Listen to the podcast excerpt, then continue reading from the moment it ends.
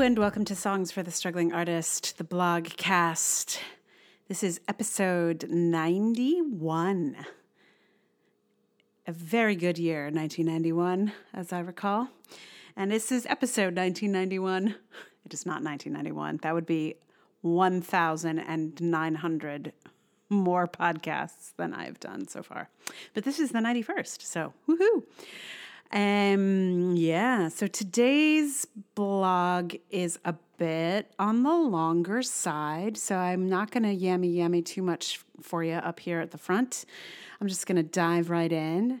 Um, this is called Spotify for good or ill, for good and ill.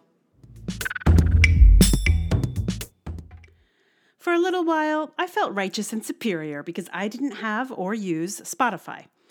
I knew the reputation for underpaying artists and felt I had the moral high ground by not participating in it. But then I saw it in action. I saw how it was an incredible library of music. I saw how it was more expansive than any music library I had ever spent time in, and I have spent time in a few. It is an incredible resource. And while it fails to do it adequately, it does, unlike many other platforms, attempt to give back to the artists in its library. I think Spotify is actually a useful example of an increasingly urgent crisis point developing in our new modern world. It has all the good and all the bad rolled up in one. For the good, as a person who cares about music, Spotify offers a world I would never access without it. While researching material for my children's book, I explored the music of Mesopotamia, Somalia, Lithuania, Sudan, Iran, and more all of which was available to me within seconds. That so much music of the world is at my fingertips is an absolute miracle of the modern age. My new favorite artist, thanks to exploring on Spotify, is a woman from Mali who lives in France. Is it possible I could have stumbled upon her at a local record shop? Sure. That's how I fell in love with Cuban hip hop band, the Orishas, and got into Afro Peruvian music by hearing them played at the Tower Records I was browsing in. But Tower Records is gone, and my CD player isn't even plugged in anymore. I don't think we're going back. Even if there is a revitalization of vinyl and the kids listen to cassettes ironically or whatever, I don't think Tower Records is coming back. I think we now have to reckon with a digital musical world, for good or ill for good and ill. The ill is how Spotify's dominance in music means the extreme diminishment of musicians. People don't buy albums of music anymore because they don't have to. Why pay for something when you can hear it on demand for free? It's easier, it's less fussy, you can just listen to everything you love in one place. Why would you pay when you don't have to? And many a listener com- comforts their feeling of guilt at listening via Spotify by thinking about Spotify's pay per listen situation. They're thinking, well, an artist is getting compensated every time I listen to a song. Having recently joined Spotify as an artist, I too thought I'd be pulling in a little bit of something that way. But Spotify doesn't tell you how much you'll get. When they gave me my artist page, they said nothing about money. From my band's previous digital distribution deal, I know we once made one cent per listen. It's now doubled to two. I read about an artist who just retired from music. Her quarterly statement was for around 14,000 streams, and she made around $15. My digital distributor just sent me my first earnings statement for my current music on multiple platforms, for 126 streams, I made 55 cents. It's going to be a long, long time until I pay off the $20 per album I spent to be on the digital platform. And to keep an album on Spotify next year, I'll need to pay double what I paid this year. It is definitely a money losing proposition to be there. As an artist on Spotify, I love that it tells me where people are listening. It delights me to know that this month, people in Sweden, New Zealand, Japan, Singapore, Vietnam, South Africa, Finland, and more are listening to stuff I recorded in my living room. That is very cool. It makes me feel like a citizen of the larger world. Spotify has a way of making the world smaller. that smallness of the world is one of the major changes the digital age has brought us. We can't pretend that what we do in our small corner of the world doesn't have an impact elsewhere. Donnie Twimp is happening to everyone all over the world, not just us Americans. Those who voted for Brexit might be said to have voted for a return to their pre digital village life. Perhaps they wanted to return to a world where they could pretend that only those within their immediate area mattered. But there is no putting this global genie in the bottle for good or ill, for good or ill, for good and ill. That's why the America First idea is so absurd. Not to mention a slogan from the Nazis in America during actual Nazi time. Anything that happens here happens everywhere. Just the way a company like Spotify, started in Sweden, can change the entire landscape of music in the world. We have to figure out a way to embrace the wonders and the ease of this new emerging world and also support the unintended consequences. Spotify has played a giant role in the elimination of the musician middle class. The CEO of Spotify is now a billionaire. People who once could make a living from music have had to stop. This means that the bulk of money being made on music is coming from one of the three remaining record corporations, and most of the hit songs are written by the same handful of guys. While music still means big money for those corporations, it is not good for music as a whole. And Spotify's business model makes it worse.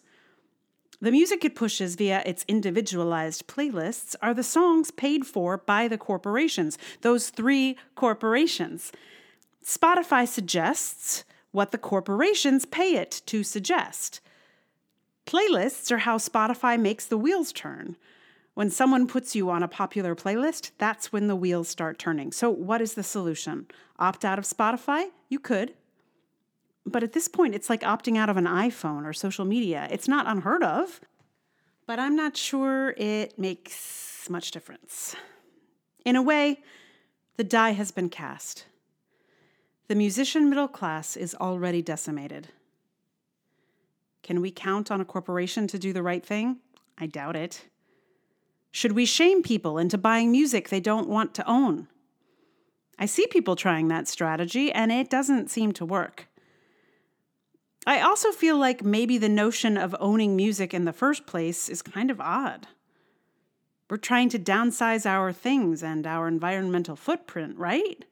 Consume less, make less plastic, etc. So, no. Shaming people into buying instead of streaming doesn't seem like a great way to proceed. It seems to me that there aren't a lot of good options here. And this problem isn't just with music, this is for so many other things.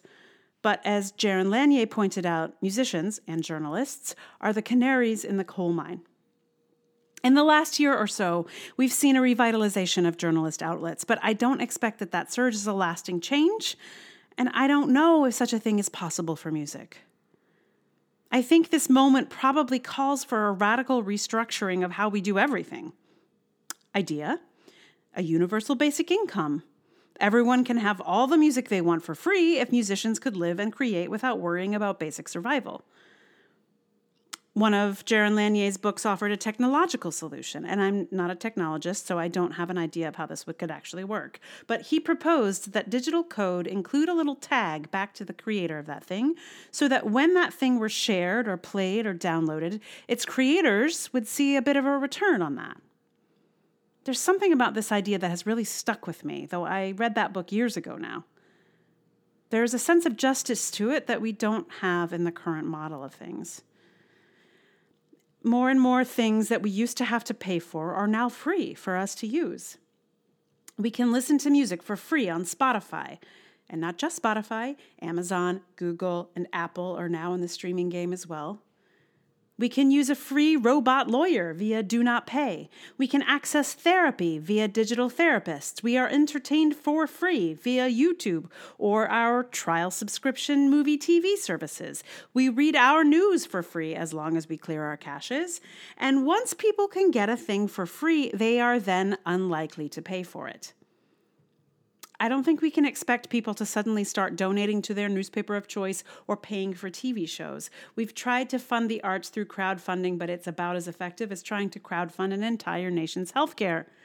Single companies have tremendous power to change the landscape of entire swaths of the world in record time. Spotify, a Swedish company, is making massive amounts of money while artists make massively less.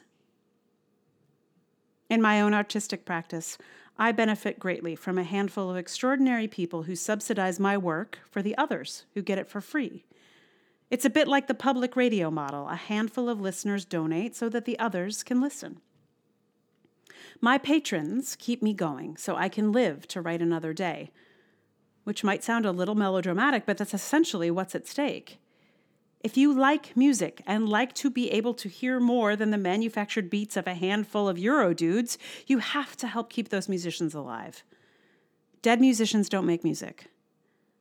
And hungry ones don't make the best music they can. If there's no money to be made in music, then your musicians will be too busy trying to scrounge up a living to be able to give you the music you love. But what are we supposed to do? Spotify is a great way to hear music, but it's destroying musical cultures around the world. Facebook is a great way to connect with the people we care about, but it's destroying our democracy. Amazon was once just a great way to get books your local bookseller couldn't carry, but now it's destroying one brick and mortar business after another, gutting main streets and shopping districts. It's not as simple as deleting Facebook or not using Spotify because whatever digital behemoth we take down, another will rise in its place. We are in a very sticky situation and have been for some time. Me, I look to the people who were part of creating the digital world to help us get out of it. They are at the forefront of both recognizing what trouble we're in and offering ideas about how to fix it. For example, government regulation is very high on a lot of their lists. New York Magazine just published this extraordinary article about all this called The Internet Apologizes, and it is bracing and important reading. We don't have to delete Facebook or Spotify or Amazon or Twitter or whatever, at least not yet. But we do have to figure out how to hold them accountable for the changes they create in our greater, greater world. And we need to stay awake and aware and get really creative about how to have things like the world's greatest music library without destroying the lives of some of the world's greatest musicians. So there you go. My exploration of Spotify. Spotify, I love you and hate you. That's that's basically the the summary of the situation.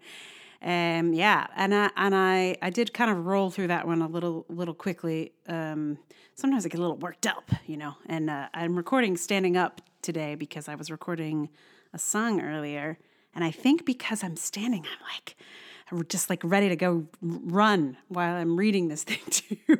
so if it's a little fast for you, I wonder you can just like can you play back like a little slower?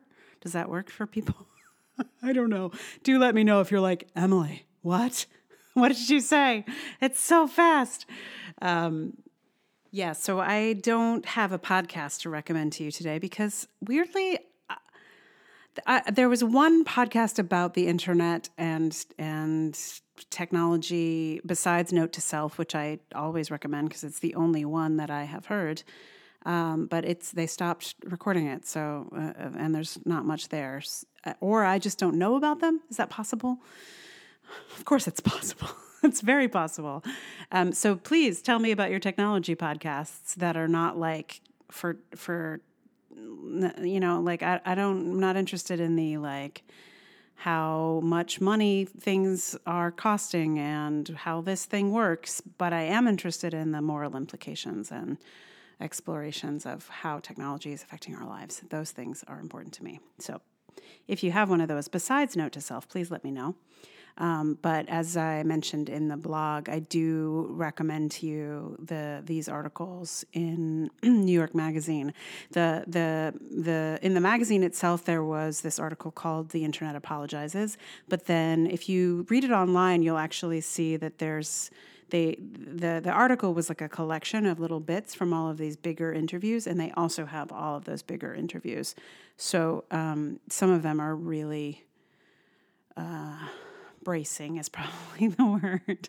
The guy from Reddit was like, I'm pretty convinced that I made the world a less good place while during my time at Reddit. And I'm sorry for that. Like that's just like, oh God, that's a hard position to be in. Anyway, there's some there's they make for some interesting reading. And so yeah, for a song today, um, I was gonna give you um, Elvis Costello's Brilliant Mistake because I, I wondered if maybe Spotify was a brilliant mistake. But I'm actually going to save that one for next next week. So you'll hear it next week if you're if you can't wait. Um, I, I, there's not much I can do for you because it'll it'll be next week. But but meanwhile, I'm going to give you um, a Suzanne Vega song called Calypso, um, and I'm pretty sure I have recorded this before and very possibly probably put it at the end of a podcast. But um, since the last time I recorded it, my experience with my my amp has uh, introduced some technological possibilities. And so this song has been such an important song for me for very, very, very many reasons. Um, one of which being that it that I think it probably inspired the bulk of my theatrical writing. Um, so that's not nothing. And um, this current play that I have um, is a finalist actually at uh, the American Shakespeare Center, um, which I'm not supposed to tell people, but since only probably 25 people listen to the podcast and you're you're, you, you, you may not have any idea what the heck that I'm talking about. Um, yeah, anyway, so that show is actually um, it features a character called Calypso. So, well, you know, things come come around. So this is Calypso by Suzanne Vega, and I expect this is not the last time I will record this song. I feel like there's some evolving technological things that I I have in, an interest in. So I will uh, stay tuned over the next year or so, or two, or three, or four, or five, or however long, and and see what what what else bubbles up around this song. So here is Calypso by Suzanne Vega.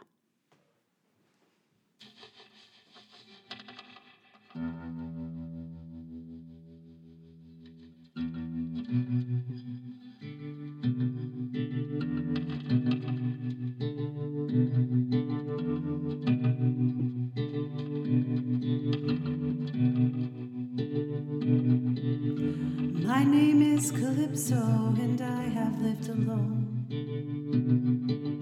I live on an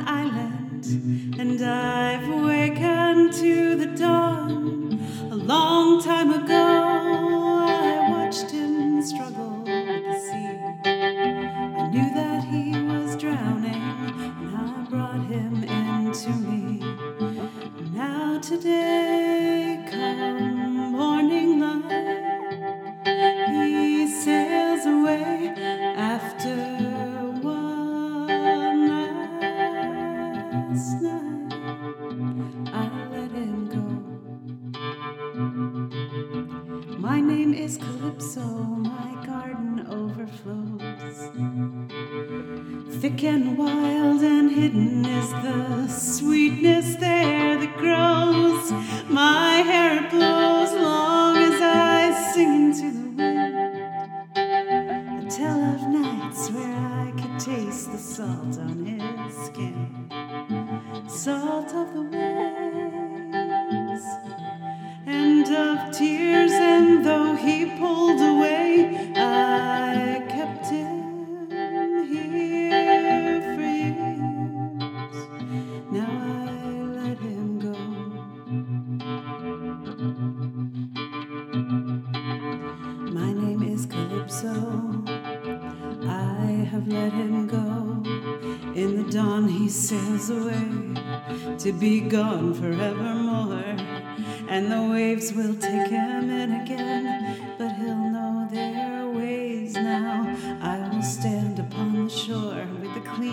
heart and my song in the wind. Sand will my feet and the sky will burn. It's a lonely time ahead.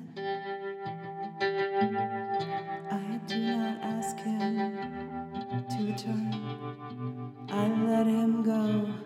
I